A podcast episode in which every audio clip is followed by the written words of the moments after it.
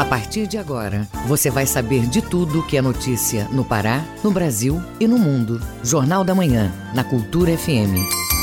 Sete horas. Sete horas na Grande Belém, capital paraense, amanhece com tempo chuvoso em algumas áreas.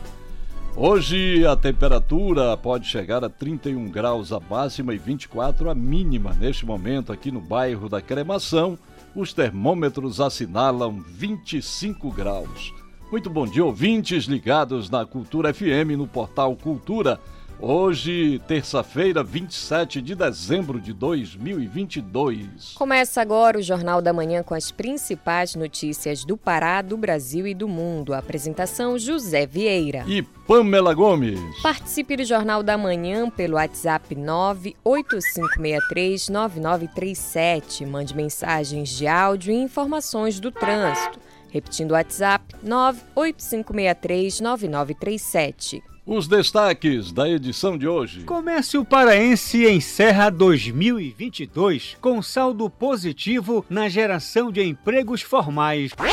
Lei orçamentária do Estado prevê investimentos superiores a 39 bilhões de reais em 2023. Hospital Regional do Baixo Amazonas faz balanço de atendimento oncológico em 2022. Foi aprovado no Congresso o novo valor do salário mínimo, segundo o governo, com ganho real acima da inflação. Tem também as notícias do esporte. Pré-temporada do Papão começa hoje na Curuzu. Tuna contratou meia, volante e lateral para a temporada 2023. E ainda nesta edição, divulgado o roteiro da posse do presidente eleito Luiz Inácio Lula da Silva. O preço médio da gasolina nos postos do país variou até 25% em um ano. Prazo para quitação de dívidas tributárias em Belém encerra dia 31 de dezembro. Essas e outras notícias agora no Jornal da Manhã. 7 horas 2 minutos. 7 e 2. Jornal da Manhã, na Cultura FM. Polícia Federal informou nesta segunda-feira que a emissão de passaportes está sendo normalizada. De acordo com a corporação, a distribuição dos documentos, cuja demanda estava represada desde o início do mês, já foi iniciada. Na semana passada, a PF chegou a informar que mais de 108 mil pessoas aguardavam para receber o passaporte. A entrega dos passaportes será gradual. Os requerentes precisam consultar o status da solicitação no portal eletrônico da Polícia Federal e deverão se dirigir ao posto quando estiver constando que o passaporte está disponível. De acordo com a nota divulgada pela PF, os atendimentos de novos pedidos seguem sem alteração em todo o país.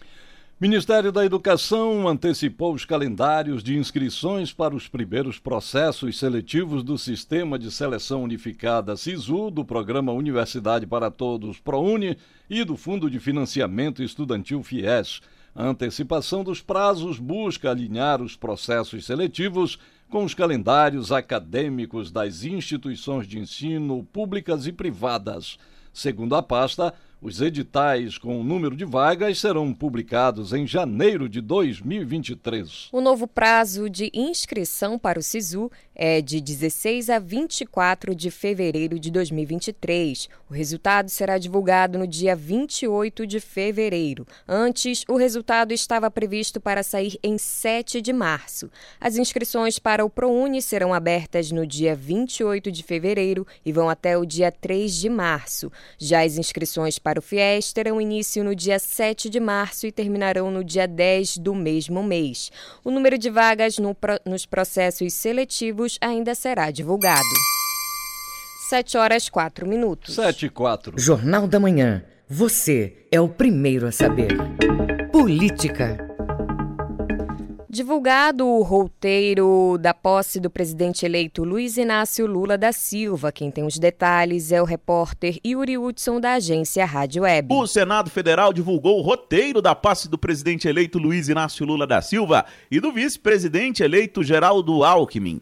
A solenidade está marcada para o dia 1 de janeiro na esplanada dos ministérios em Brasília. Às 14 horas e 20 minutos, Lula e Alckmin devem sair em desfile em carro aberto pela esplanada com direção ao Congresso Nacional. A expectativa é que às 15 horas inicie a sessão solene. Antes, o presidente eleito passa a tropa em revista, como explica a diretora da Secretaria de Relações Públicas de Comunicação do Congresso, Ana Novelli. Nesse momento, o presidente da República é convidado a passar as tropas em revista e assim ele caminha entre os militares da Marinha, do Exército e da Aeronáutica. Ao final desse momento de honras militares, então, o presidente da República e o vice-presidente da República se despedem das autoridades parlamentares aqui no Palácio e se dirigem para a solenidade que continua no Palácio do Planalto. A saída de Lula e Alckmin do Congresso rumo ao Palácio do Planalto está previsto para se dar às 16h20. A expectativa da primeira-dama Rosângela Lula da Silva, a Janja, é que a solenidade no Planalto seja conduzida durante o pôr do sol, a partir das 17 horas. No Planalto, a gente espera começar por volta das 17 horas, porque a gente quer contar com esse belo pôr do sol de Brasília aqui, para termos lindas imagens. Vamos fazer uma transmissão bonita, vamos transmitir tudo que vai estar acontecendo para o Brasil e para o mundo e também nos telões que vão estar na esplanada. Já a partir do evento no Itamaraty, que é fechado, começam shows no Festival do Futuro, apelidado de Lula Palosa. As apresentações serão divididas em dois palcos batizados de Gal Costa e Elza Soares, ícones da música brasileira que faleceram neste ano. Agência Rádio Web de Brasília, Yuri Hudson. Governo do Pará entrega no Nordeste paraense o novo Teatro Museu da Marujada, em homenagem a essa manifestação cultural e religiosa como um dos principais símbolos do povo bragantino, com 224 anos de tradição. O espaço foi reconstruído por meio de convênio com a prefeitura do município. O governador Helder Barbalho esteve na inauguração e comentou a importância do investimento de cerca de 780 mil reais na reforma do espaço. Vamos ouvir o que disse o governador. Momento de fortalecer a cultura, fortalecer as manifestações religiosas e muito feliz em mais uma marujada, em mais uma homenagem a São Benedito, podermos estar aqui reunidos. Parabéns a São Benedito, nosso Santo Preto, parabéns a todos os marujos, marujas, a todos que fazem esta que certamente é uma das maiores manifestações culturais religiosas do Brasil e que Bragança nos recebe e nos acolhe. Que uh, São Benedito e o Menino Jesus possam iluminar e abençoar a todos nós. Jornal da Manhã. Lei orçamentária anual é aprovada pela Assembleia Legislativa do Pará. O investimento é superior a 39 bilhões de reais. Confira com Pamela Gomes. A Assembleia Legislativa do Pará aprovou na última terça-feira a Lei Orçamentária Anual, a LOA, encaminhada pela Secretaria de Estado de Planejamento e Administração, prevendo o orçamento fiscal de Seguridade Social e Investimento dos órgãos estaduais para 2023. A lei foi aprovada com 119 emendas, totaliza um orçamento de 39,63 bilhões de reais, um aumento de 26,47% em relação à LOA de 2022. Brenda Madeirei, secretária adjunta de Planejamento e Orçamento da CEPLAD, dá mais detalhes. É por meio da LOA que a gente consegue é, detalhar as despesas. Quais são as obras que vão ser executadas, as escolas que vão ser construídas. É através da LOA que a gente consegue detalhar a execução de cada órgão do Estado, seja do Hospital de Clínicas, seja da Secretaria de Esporte e Lazer, seja da Usina da Paz, seja da CJUDH e assim por diante. Então é na LOA que estão detalhadas essas despesas, como vai se dar a execução desses órgãos durante o exercício. O planejamento dos investimentos contou com a participação da sociedade por meio de audiência pública virtual. Também de forma inédita por consulta popular, foi escolhido em votação o investimento que a população queria incluir no orçamento, como detalha o deputado Igor Normando, presidente da Comissão de Fiscalização Financeira e Orçamentária da Assembleia Legislativa do Pará. O orçamento está dividido em várias áreas prioritárias. É, o governo do estado mandou para a Assembleia Legislativa uma proposta que abrangesse todos os segmentos, todas as áreas prioritárias é, que o governo vai investir no próximo ano, como habitação, com a continuidade do projeto é, do programa Sua Casa, é, com uma questão relativa à saúde, no aumento de policlínicas, é, do Hospital do Pronto Socorro de Retaguarda em Belém, do Hospital Materno de Santarém, em Marabá, o Hospital da Mulher em Belém, várias rodovias, cerca de 23 rodovias vão ser agora, nesse momento, eh, que o orçamento foi aprovado, viabilizadas para poder ajudar no escoamento da produção e desenvolvimento econômico do nosso Estado. A educação vai ser algo também prioritário, onde vai ter a ampliação de escolas em tempo integral, onde vai ter uma oportunidade muito boa uh, de, de, investir, principalmente no ensino, uh, no ensino básico, auxiliar também o ensino infantil através do programa Creche por todo o Pará, que será ampliado, diversas reformas uh, diversas ampliações, diversas construções de escolas que vão ser importantes para melhorar a educação do nosso Estado. A LOA compreende o orçamento fiscal, da Seguridade Social e de investimento que abrange todos os poderes do Estado, órgãos de entidades da administração direta e indireta, garantindo a oferta dos serviços públicos à sociedade. Para o próximo ano, a previsão de crescimento médio do produto interno bruto, PIB, é de 2,64%, considerando possíveis efeitos da arrecadação estadual. Com reportagem do jornalista Kelvis Ranieri, Pamela Gomes para o Jornal da Manhã. E o Congresso aprova orçamento de 2023 com salário mínimo de R$ 1.320. Especialista analisa o valor. Acompanhe com Marcos Aleixo. Foi aprovado no Congresso o novo valor do salário mínimo. Segundo o governo, o valor é de R$ 1.312. A recepcionista Lana Barroso acha que o valor reajustado ainda não é o suficiente, mas permite manter o básico na alimentação. Infelizmente, eu acho que ainda não não é o suficiente, mas já é um bom começo, até porque nossas despesas aqui no Brasil são um pouquinho altas com alimentação e como está tudo caro atualmente, seria melhor um valor um pouquinho maior para poder equiparar, mas já vai dar uma boa ajudada. Com esse valor vai dar para investir um pouquinho melhor nas necessidades básicas, que no caso é a alimentação, começar a comprar coisas um pouquinho melhor para poder se alimentar. De acordo com a Constituição Federal, o salário mínimo deve ser corrigido todos os anos, ao menos com base na inflação acumulada no ano anterior. Uma pesquisa nacional da cesta básica de alimentos feita pelo DIES indica que o salário mínimo atual ainda é 5,43 vezes menor que o ideal e que o valor necessário para manter uma família de quatro pessoas agora está em R$ 6.575,30. O técnico de ESO para Everson Costa ressalta que o valor atual ainda não é o ideal. Toda vez que você tem a, a elevação do salário mínimo, é gigantesca porque uma parcela significativa da população paraense está atrelada ao salário mínimo. São cerca de 2 milhões de paraenses ocupados nesse mercado de trabalho em todo o estado que recebem todo mês aí o salário mínimo. Esses números deverão ser fechados logo mais na medida que se concretize este novo salário. Nós estamos falando de um salário aprovado orçamentariamente. O governo eleito do presidente Lula deve fechar estes valores através de uma medida provisória. E a partir disso, a gente passa a ter um incremento, não só na renda de quem vai receber o salário mínimo, é o dinheiro que circula. Estamos falando aí de tributos, encargos, mais dinheiro na economia. Isso tem reflexo direto nas aposentadorias, nos benefícios como PIS, PASEP, ou seja, a entrada de recursos, a elevação do salário mínimo, ela não traz apenas de forma pontual o reajuste do salário de quem ganha. Na prática, o impacto econômico é gigantesco, visto que você tem os desdobramentos, em especial na prática do consumo. Marcos Aleixo para o Jornal da Manhã. Escola Municipal Ida de Oliveira conquista medalhas na Olimpíada Brasileira de Astronomia. É o terceiro ano consecutivo. Saiba mais com Cláudio Lobato.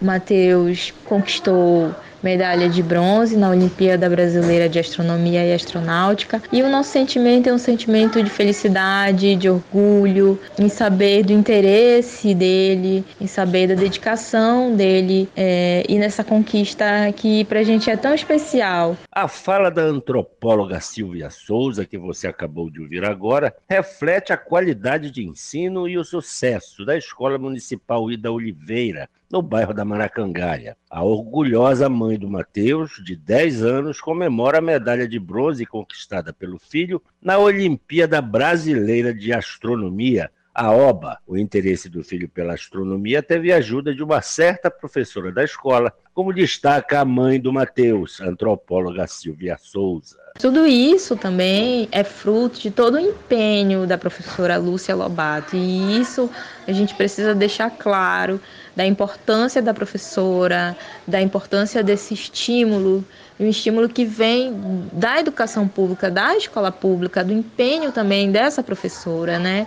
Graças aos esforços da professora Lúcia Lobato, a escola Ida Oliveira foi premiada na competição e ano passado ganhou uma luneta da OBA pelos resultados que alcançou, com uma medalha de prata e duas de bronze. Este ano, 18 crianças participaram.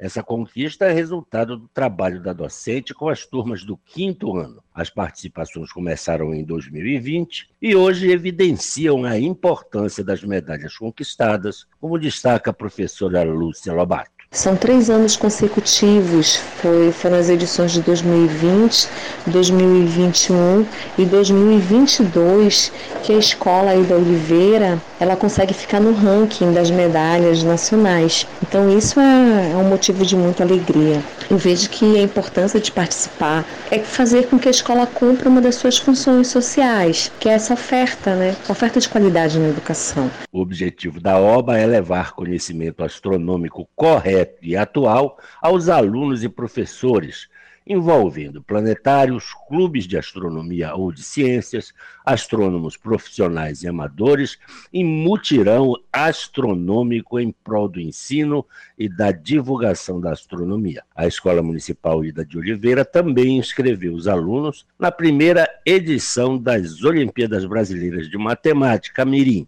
a OBMEP de 2022. Cláudio Lobato, para o Jornal da Manhã. 7 horas 17 minutos. 7 e 17. Ouça a seguir no Jornal da Manhã. Prazo para quitação de dívidas tributárias em Belém encerra dia 31. Cultura FM, aqui você ouve primeiro. A gente volta já. Estamos apresentando Jornal da Manhã.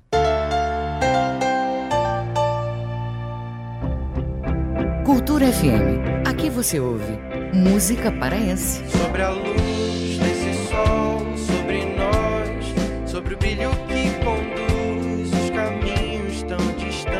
Música brasileira. Quem sabe eu ainda sou uma garotinha.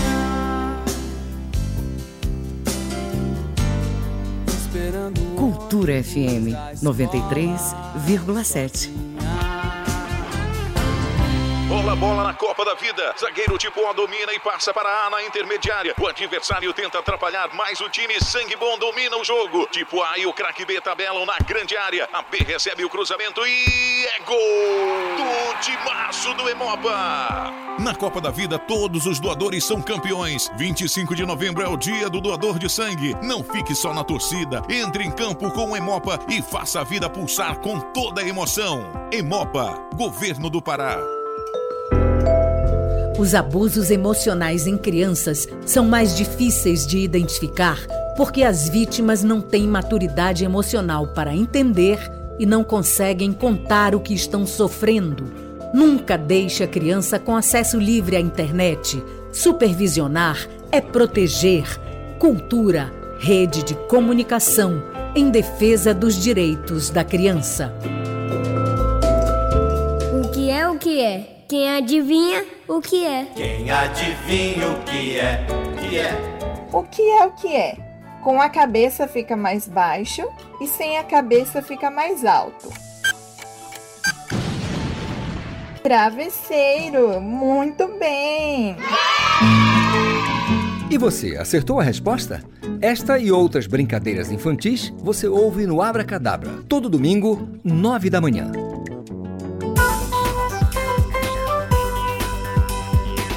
Voltamos a apresentar Jornal da Manhã. Previsão do tempo. Na capital paraense e região metropolitana são esperadas chuvas rápidas e isoladas. Em Belém, mínima de 26 e máxima de 33 graus. No Nordeste paraense, tempo parcialmente nublado e previsão de chuvas leves. Em primavera, mínima de 21, máxima de 33 graus. No arquipélago do Marajó, previsão de tempo nublado ao longo do dia, principalmente à tarde. Em Soure, mínima de 24, máxima de 33 graus. 7 horas 19 minutos. 7 e 19. O Pará é notícia. SEMAS cancela mais de 450 cadastros ambientais rurais na Floresta Estadual do Paru, um santuário de árvores gigantes. Quem tem mais informações é o repórter Miguel Oliveira, nosso correspondente em Santarém. Bom dia, Miguel. Bom dia, José Vieira. Bom dia, Pamela Gomes. Bom dia a você que ouve o Jornal da Manhã nesta terça-feira. Santarém amanhece com tempo nublado, temperatura 27 graus. São 7 horas 20 minutos. A Secretaria de Estado de Meio Ambiente e Sustentabilidade, a SEMAS, cancelou 456 cadastros ambientais rurais, o CAR, mapeados no interior da Floresta Estadual do Paru, a Flota Paru. O cancelamento visa garantir a conservação da fauna e da flora da unidade de conservação e reforçar as ações contra o desmatamento ilegal e outros crimes contra o meio ambiente. A partir do mapeamento do cadastro ambiental rural, a SEMAS age para inibir o exercício da atividade rural em desconformidade com os objetivos da floresta estadual. A frota do Paru abrange os municípios de Almerim, 58%, Monte Alegre, 18%, Alenquer, 18%, Óbidos, 4%, e Prainha 2%. A flota do Paru está localizada na flota do Paru está localizada a quarta maior árvore do mundo encontrada em setembro deste ano, um angelim vermelho medindo 88,5 metros de altura e 3,15 metros de diâmetro, variando vieira de 400 a 600 anos de existência. A unidade de conservação, Pamela, foi considerada a quinta reserva mais desmatada na Amazônia no mês de outubro, segundo o Amazon. O cancelamento do CAR é uma das estratégias para bloquear que as atividades não regulares tenham acesso a crédito financeiro na área da frota do Paru, visto que nessa modalidade de unidade de conservação só é possível utilizar os recursos naturais sob o regime de manejo sustentável. De Santarém, Miguel Oliveira para o Jornal da Manhã. Obrigado, Miguel. Um bom dia para você e um bom trabalho. 7 horas 22 minutos. 7 e 22. Jornal da Manhã, na Cultura FM. Shows locais reúnem moradores de Faro pelo aniversário do município. Confira no Giro do Interior com Bruno Barbosa. No Baixo Tocantins, o segundo trecho do Cais Municipal de Tucuruí, à margem do rio Tocantins, vai ser entregue hoje. O equipamento público é uma das principais atrações turísticas da cidade em uma área propícia para as atividades de lazer, turismo e cultura no município. A obra é fruto de convênio entre Prefeitura e Secretaria de Desenvolvimento Urbano e Obras Públicas do Estado que garantiu a execução dos serviços de reconstrução e urbanização em toda a extensão da área contemplada, fazendo com que o espaço proporcione qualidade de vida para os moradores, conforto e beleza aos turistas que visitam a região dos lagos de Tucuruí. No Nordeste Paraense, a Secretaria de Estado de Transportes, CETRAN, entrega amanhã a PA 380 totalmente reconstruída e pavimentada em Nova Timboteua.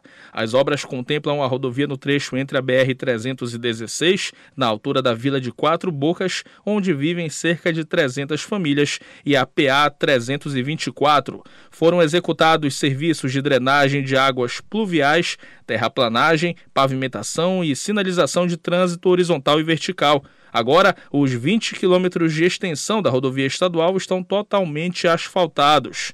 Todo esse trabalho realizado ainda movimentou a economia local, gerando 80 empregos diretos e 20 de forma indireta. Bruno Barbosa para o Jornal da Manhã. Prazo para quitação de dívidas tributárias em Belém encerra dia 31 de dezembro. Em relação ao IPTU, a data é 29 deste mês.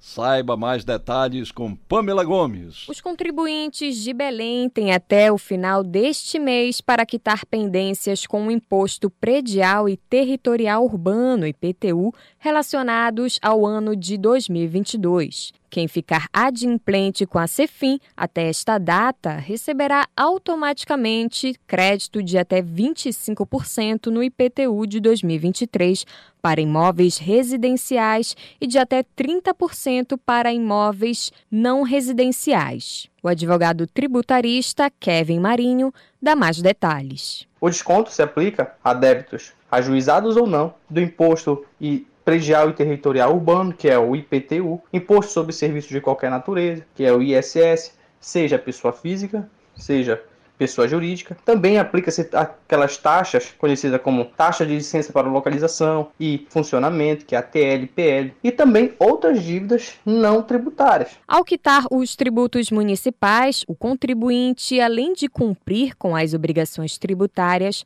contribui para o financiamento das políticas públicas realizadas pela Prefeitura de Belém nas áreas da saúde, educação, saneamento básico, assistência social e entre outros outros serviços, como destaca Kevin Marinho, advogado tributarista. É de suma importância também para a sociedade, haja vista que esses valores eles são repassados ao orçamento público e eles são utilizados, são utilizados na garantia de direitos fundamentais. Aqueles que não conseguem quitar suas dívidas até o prazo final também podem se sujeitar um tipo de cobrança do fisco, da entidade municipal, que seria a cobrança judicial mediante execução fiscal, algo que é totalmente tormentoso a qualquer contribuinte, pois aqueles valores, aquelas dívidas iniciais crescem exponencialmente. Então, devemos sim lembrar dessas oportunidades que o fisco, que as entidades federativas oportuniza os contribuintes de quitar suas dívidas. Lembrando que para quem aderir ao programa de regularização incentivada, o PRI,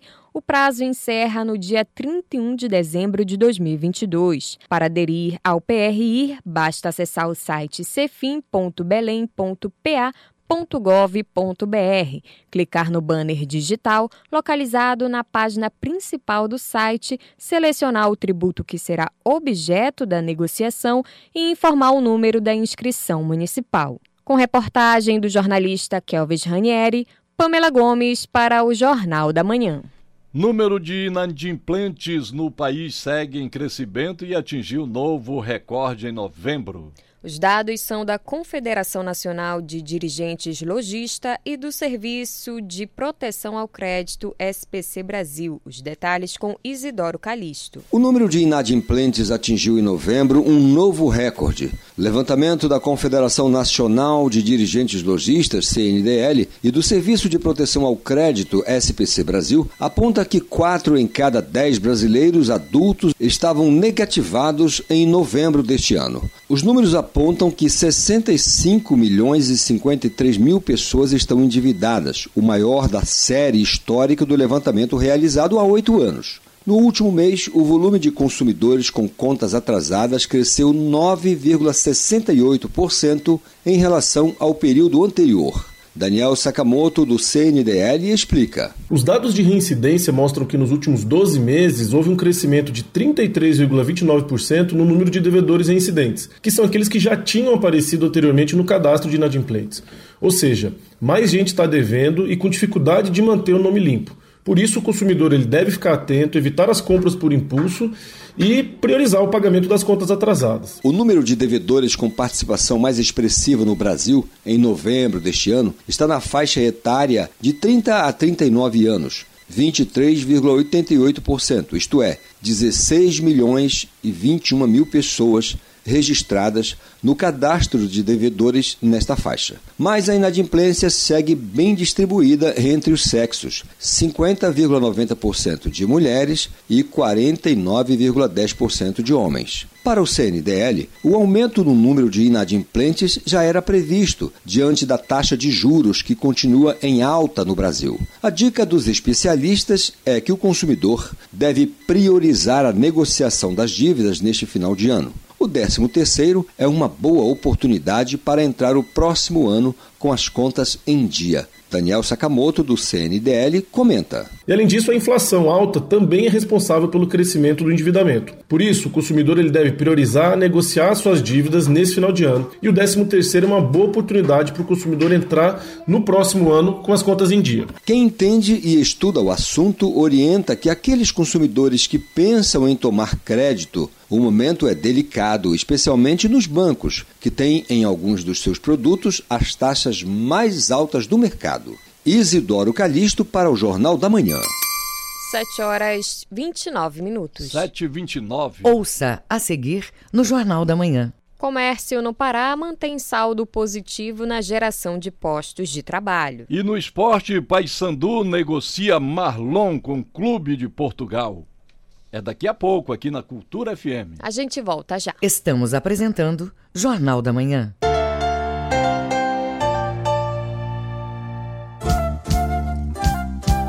ZYD 233, 93,7 MHz. Rádio Cultura FM, uma emissora da Rede Cultura de Comunicação. Fundação Paraense de Rádio Difusão. Rua dos Pariquis, 3318. Base operacional, Avenida Almirante Barroso, 735. Belém, Pará, Amazônia, Brasil.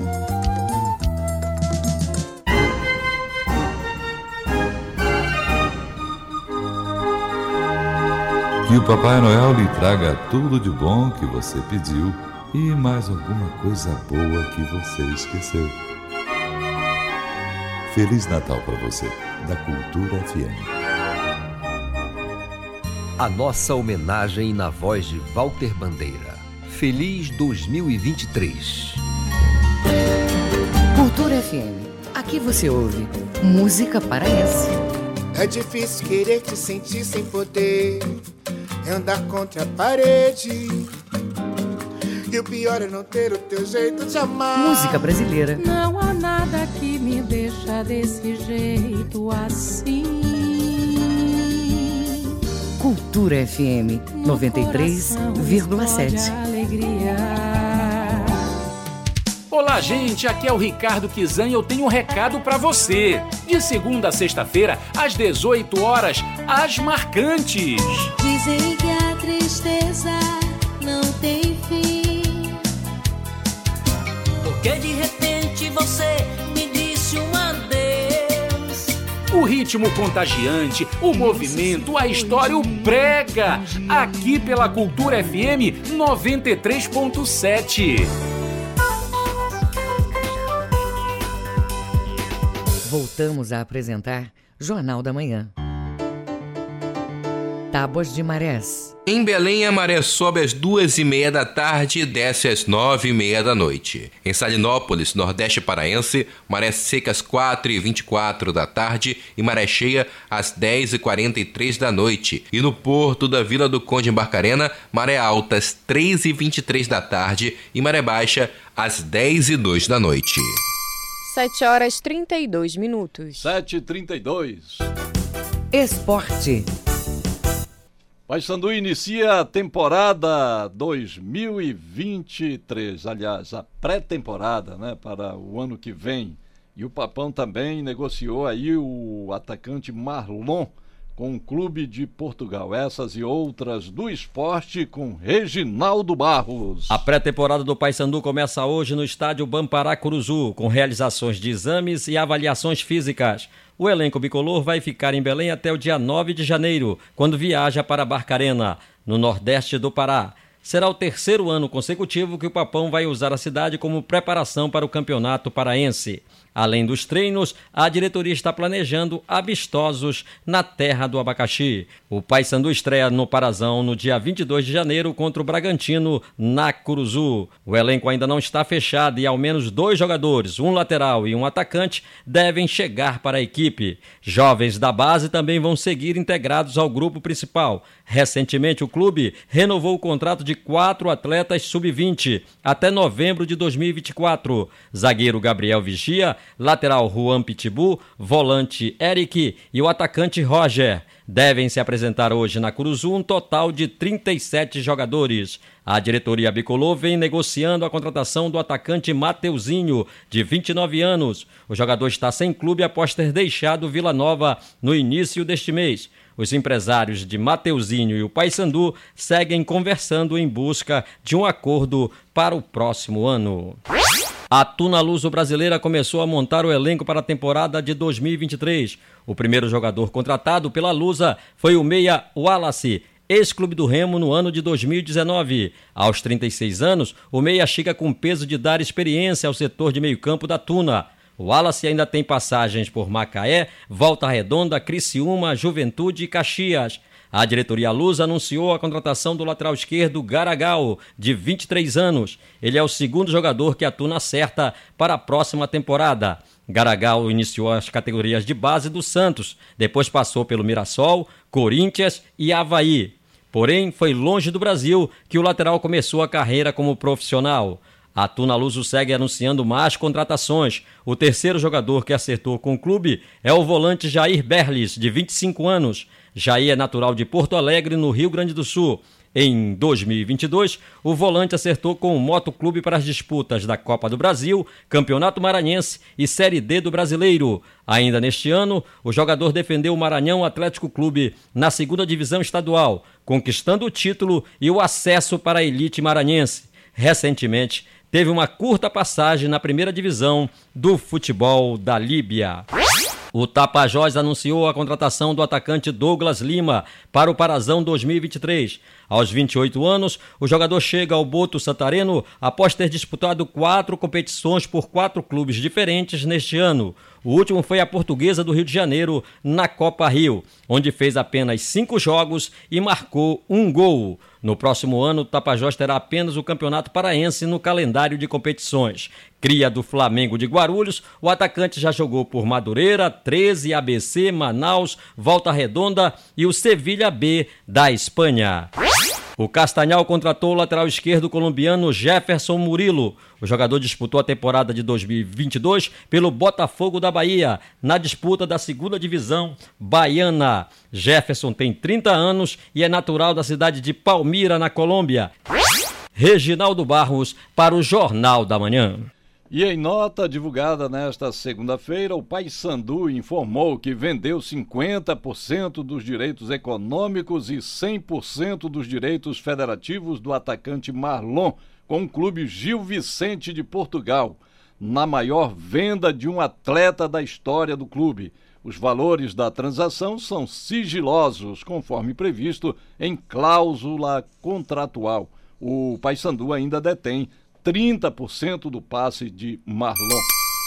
7 horas 37 minutos. 7h37. Fique sabendo primeiro, Jornal da Manhã. Aqui na Cultura FM. Vamos acompanhar agora as informações em destaque nos noticiários internacionais com Cláudio Lobato. O Mundo é Notícia. A Rússia disse nesta segunda-feira que derrubou um drone ucraniano perto de uma de suas bases aéreas para bombardeiros de longo alcance dentro do seu próprio território e que três militares da Força Aérea Russa morreram no incidente. O drone supostamente estava voando perto da base aérea de Engels, na Rússia, onde estão bombardeiros estratégicos de longo alcance que podem ter sido usados para atingir cidades e infraestruturas ucranianas. O Ministério da Defesa disse em um comunicado divulgado por agências de notícias russas que nenhum avião foi atingido, mas contas não verificadas de mídia social russas e ucranianas relataram que alguns aviões foram destruídos. A Ucrânia está tentando mobilizar a comunidade internacional pela retirada da Rússia como membro permanente do Conselho de Segurança da ONU. O chefe da diplomacia do país, Dmitry Kuleba, disse que a presença da Rússia como membro permanente, com poder de veto no Conselho de Segurança da ONU, já é discutida nos círculos diplomáticos. O Conselho de Segurança tem 15 membros responsáveis por examinar as crises mundiais e aprovar sanções, assim como eventuais ações militares. Os membros permanentes são Estados Unidos, Reino Unido, França, China e Rússia. Os cinco, todos com poder de veto, que podem bloquear qualquer resolução, refletem a dinâmica de poder do final da Segunda Guerra Mundial. A China vai parar de exigir quarentena para viajantes que chegarem ao país a partir de 8 de janeiro, disse a Comissão Nacional de Saúde nesta segunda-feira, para diminuir restrições em suas fronteiras, praticamente fechadas desde 2020. A gestão da Covid-19 na China também será rebaixada da categoria A para B, menos rigorosa, informou a autoridade de saúde. A China fez uma reviravolta radical na política sanitária neste mês retirando quase todas as restrições contra a Covid-19, medida que deixou hospitais em todo o país lutando para lidar com uma onda nacional de infecções. Exigências rígidas para viajantes na chegada atualmente incluem cinco dias de quarentena obrigatória em uma instalação supervisionada pelo governo e mais três de isolamento em casa. Com informações da agência Reuters e RFI, Cláudio Lobato, para o Jornal da Manhã. 7 horas 40 minutos. 7 e 40. Jornal da Manhã. Informação na sua sintonia. Preço médio da gasolina nos postos do país variou até 25% em um ano. Os dados são da Agência Nacional do Petróleo, Biocombustíveis e Gás Natural. Acompanhe na reportagem de Marcos Aleixo. Os números da economia. Durante o ano de 2022, os consumidores paraenses tiveram uma variação nos valores dos combustíveis, chegando a alcançar R$ 6,63. Para o final de ano, o valor encerra em torno de R$ 4,93. A variação chegou a 25,6% em apenas um ano. O representante de postos de combustíveis, Pietro Gaspareto, fala da composição de preços e comenta sobre a base de cálculo. Fixação da base de cálculo do ICMS pela aplicação da média dos preços praticados ao consumidor final nos últimos 60 meses. O ICMS é calculado na modalidade de substituição tributária, que ele é calculado através da aplicação de uma alíquota sobre uma base de cálculo. Essa base de cálculo, tradicionalmente, ela era um valor médio de que é o chamado PMPF, é, preço médio ponderado ao consumidor final, era definido pelos estados é, através das reuniões do CONFAS e refletia uma média de preços naquele lugar, naquele momento. Com essa decisão, esse PMPF, sobre o qual vai incidir a alíquota, ele passou a ser a média de preços praticados nos últimos 60 meses. A guerra entre Rússia e Ucrânia fez os preços dos combustíveis dispararem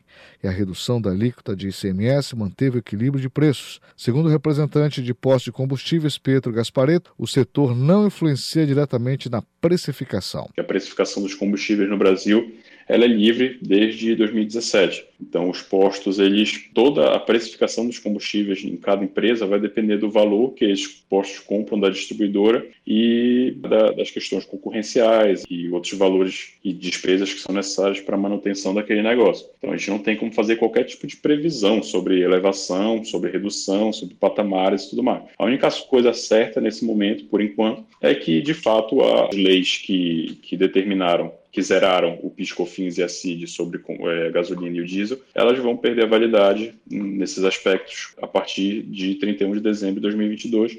Então, vai retomar a cobrança do PIS/COFINS e CID sobre esses combustíveis e, e aí precisa também analisar como vai ser o cenário é, em 2023 com relação a todos esses outros aspectos que foram tratados. Marcos Aleixo para o Jornal da Manhã.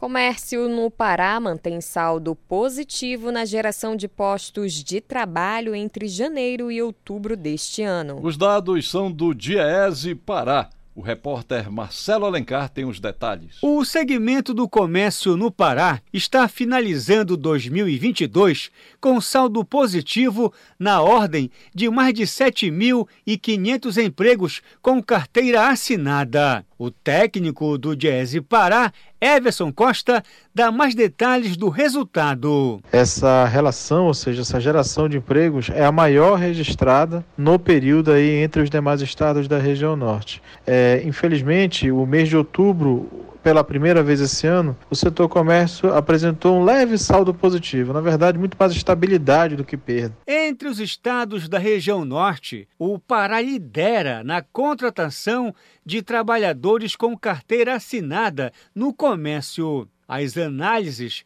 revelam ainda que nos últimos 12 meses, novembro de 2021 a outubro de 2022, o comércio paraense também registrou saldo positivo com a criação de 12.200 vagas de empregos formais. O técnico do Diese Pará, Everson Costa, aponta detalhes sobre o balanço. Se nós analisarmos só os resultados até aqui acumulados, foram mais de 94 mil pessoas admitidas contra 86 mil desligadas. Esse resultado acumulado é fruto aí do impacto dos calendários de vendas, principalmente aí não só do primeiro semestre, mas mais ainda desse segundo. A gente lembra que a, o retorno do Círio de Nazaré ao seu formato tradicional, Dia das Crianças, Black Friday, a Copa do Mundo, que também incrementou bastante as vendas, e agora as festas de final de ano com Natal e Ano Novo, oportunizaram não só a movimentação econômica em todo o estado, mas também a sua geração de empregos. Os setores da construção civil e serviço também apresentaram saldos positivos. A pesquisa do Diese Pará foi desenvolvida com base nas informações do Ministério do Trabalho, de acordo com o Cadastro Geral de Empregados e Desempregados. Marcelo Alencar, para o Jornal da Manhã.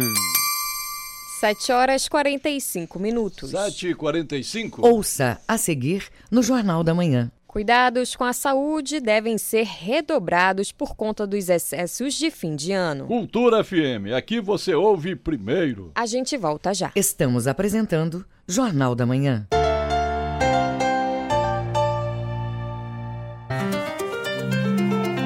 Violência doméstica é a ação ou omissão que pode levar a vítima a sofrimento físico, sexual, psicológico, dano moral ou patrimonial e até a morte. Geralmente, a vítima passa muito tempo em sofrimento por medo, vergonha ou falta de recursos financeiros.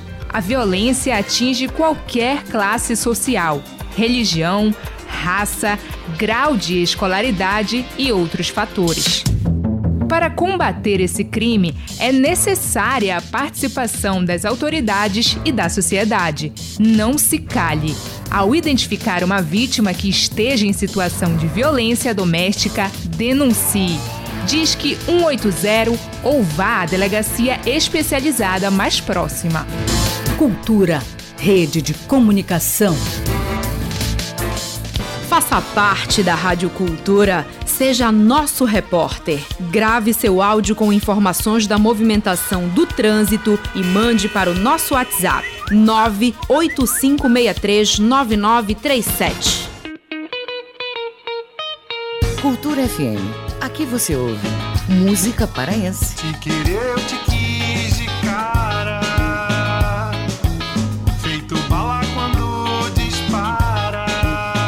Música brasileira. Você é a letra mais linda do alfabeto. Você é a letra do nome do meu bem querer. Cultura FM 93,7. Deixa você. Música, informação e interatividade. Conexão Cultura, de segunda a sexta, 8 da manhã. Ouvinte da Cultura FM, eu sou Isidoro Calixto, eu apresento o Conexão Cultura. Notícias, atualidades, informações e música para você ficar conectado com o que acontece no Pará e no Brasil. Não perca de segunda a sexta-feira, das 8 às 10 da manhã. Conexão Cultura.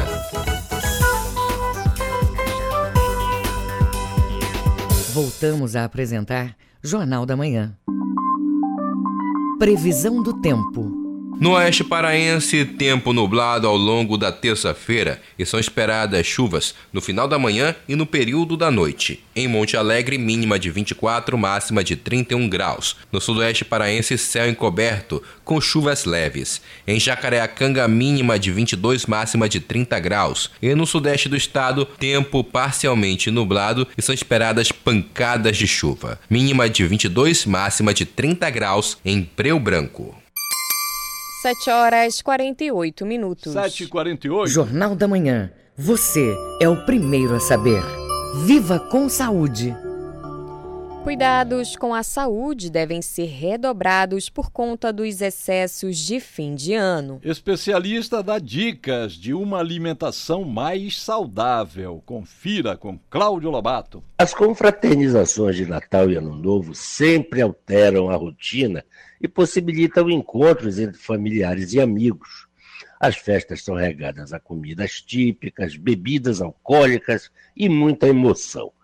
Apesar do período ser de muita alegria, é preciso redobrar os cuidados com a saúde e evitar os excessos que podem provocar mal-estar e outros danos ao corpo. A nutricionista da Clínica Senso em Parauapebas, Riviane Dionísio dá algumas dicas. Os principais cuidados a serem tomados durante as ceias é desde o preparo dos alimentos, ter cuidado com a higiene na hora de preparar seus alimentos, não deixá-los muito tempo expostos depois de pronto ao ar livre para evitar contaminação, ter cuidado também com a quantidade a ser consumida, né? Não consumir aí além da sua capacidade normal. Os principais alimentos aí que a gente deve ter maior atenção são as maioneses, né? Também com as sobras, os alimentos que ficam, né, para o dia seguinte, prestar bastante atenção se o alimento ainda está próprio para consumo. Cuidado também com frituras, excesso de frituras, excesso de gordura, de sal. Os refrigerantes também são bastante ricos em açúcar. Os exageros devem ser evitados, pois podem gerar uma série de problemas, causando mal-estar e até problemas mais sérios de saúde.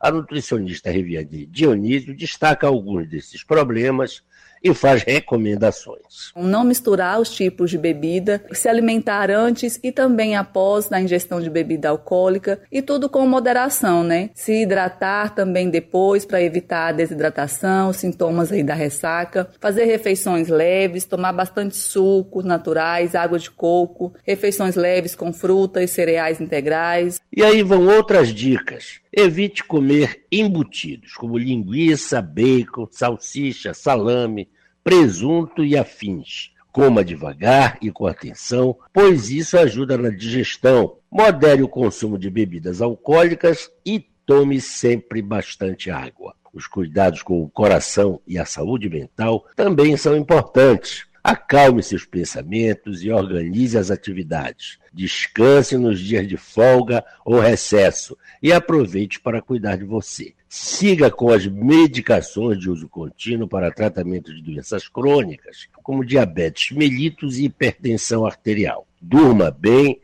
e pratique alguma atividade física. Cláudio Lobato, para o Jornal da Manhã.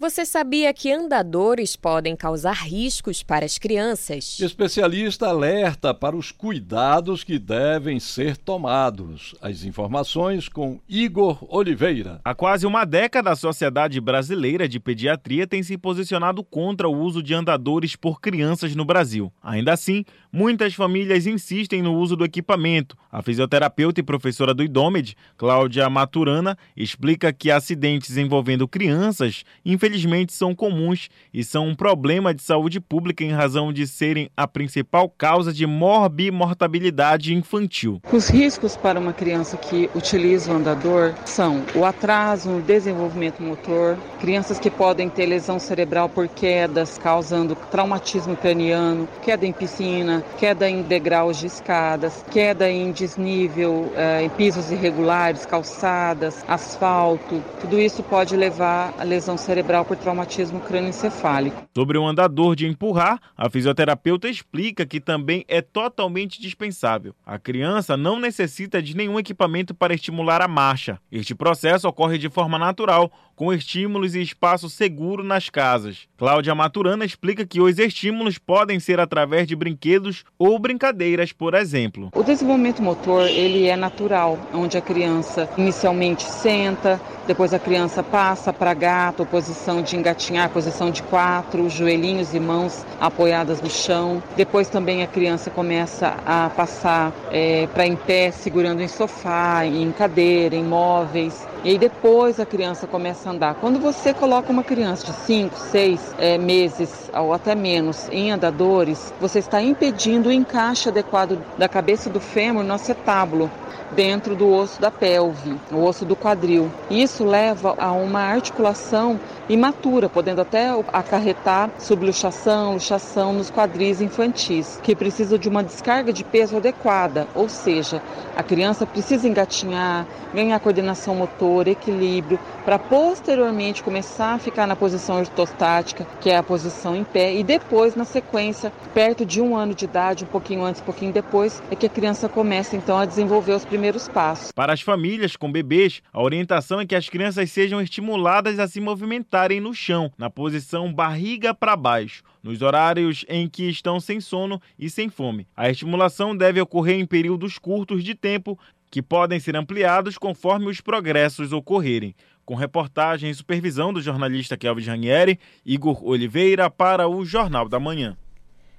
Fundação Cultural do Pará prorroga as inscrições para o Prêmio de Iniciativas Comunitárias em Andamento de Boas Práticas de Leitura. Os candidatos podem se inscrever virtualmente até o dia 7 de fevereiro de 2023. O repórter Cláudio Lobato tem as informações. A Fundação Cultural do Pará prorrogou as inscrições para o Prêmio de Iniciativas Comunitárias em Andamento de Boas Práticas de Leitura. O concurso tem o objetivo de reconhecer e estimular iniciativas culturais que estão sendo realizadas por pessoas físicas em comunidades paraenses de forma fixa ou itinerante. Assim, o instrumento pretende contribuir para a manutenção da produção e sustentabilidade econômica dos profissionais que atuam nesse ramo. A coordenadora do Sistema Estadual de Bibliotecas Públicas, Denise Franco,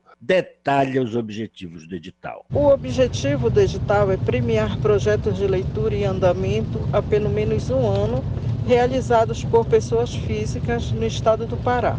Serão premiados 21, 21 propostas no valor de 20 mil reais cada. Serão oito da região do Guajará e 13 das demais regiões de integração. O prêmio é no valor de 20 mil reais para ser investido no fortalecimento do projeto. O edital vai premiar 21 propostas de iniciativas culturais que busquem modernizar e qualificar os serviços em projetos de promoção da leitura no Pará. Agora, os candidatos podem se inscrever virtualmente até o dia 7 de fevereiro de 2023 a coordenadora do Sistema Estadual de Bibliotecas Públicas, Denise Franco, explica o motivo da prorrogação e os prazos para o resultado final. A prorrogação do edital tem por objetivo possibilitar um número maior de inscrições, já que muitos candidatos moram em municípios onde o acesso à internet é precário.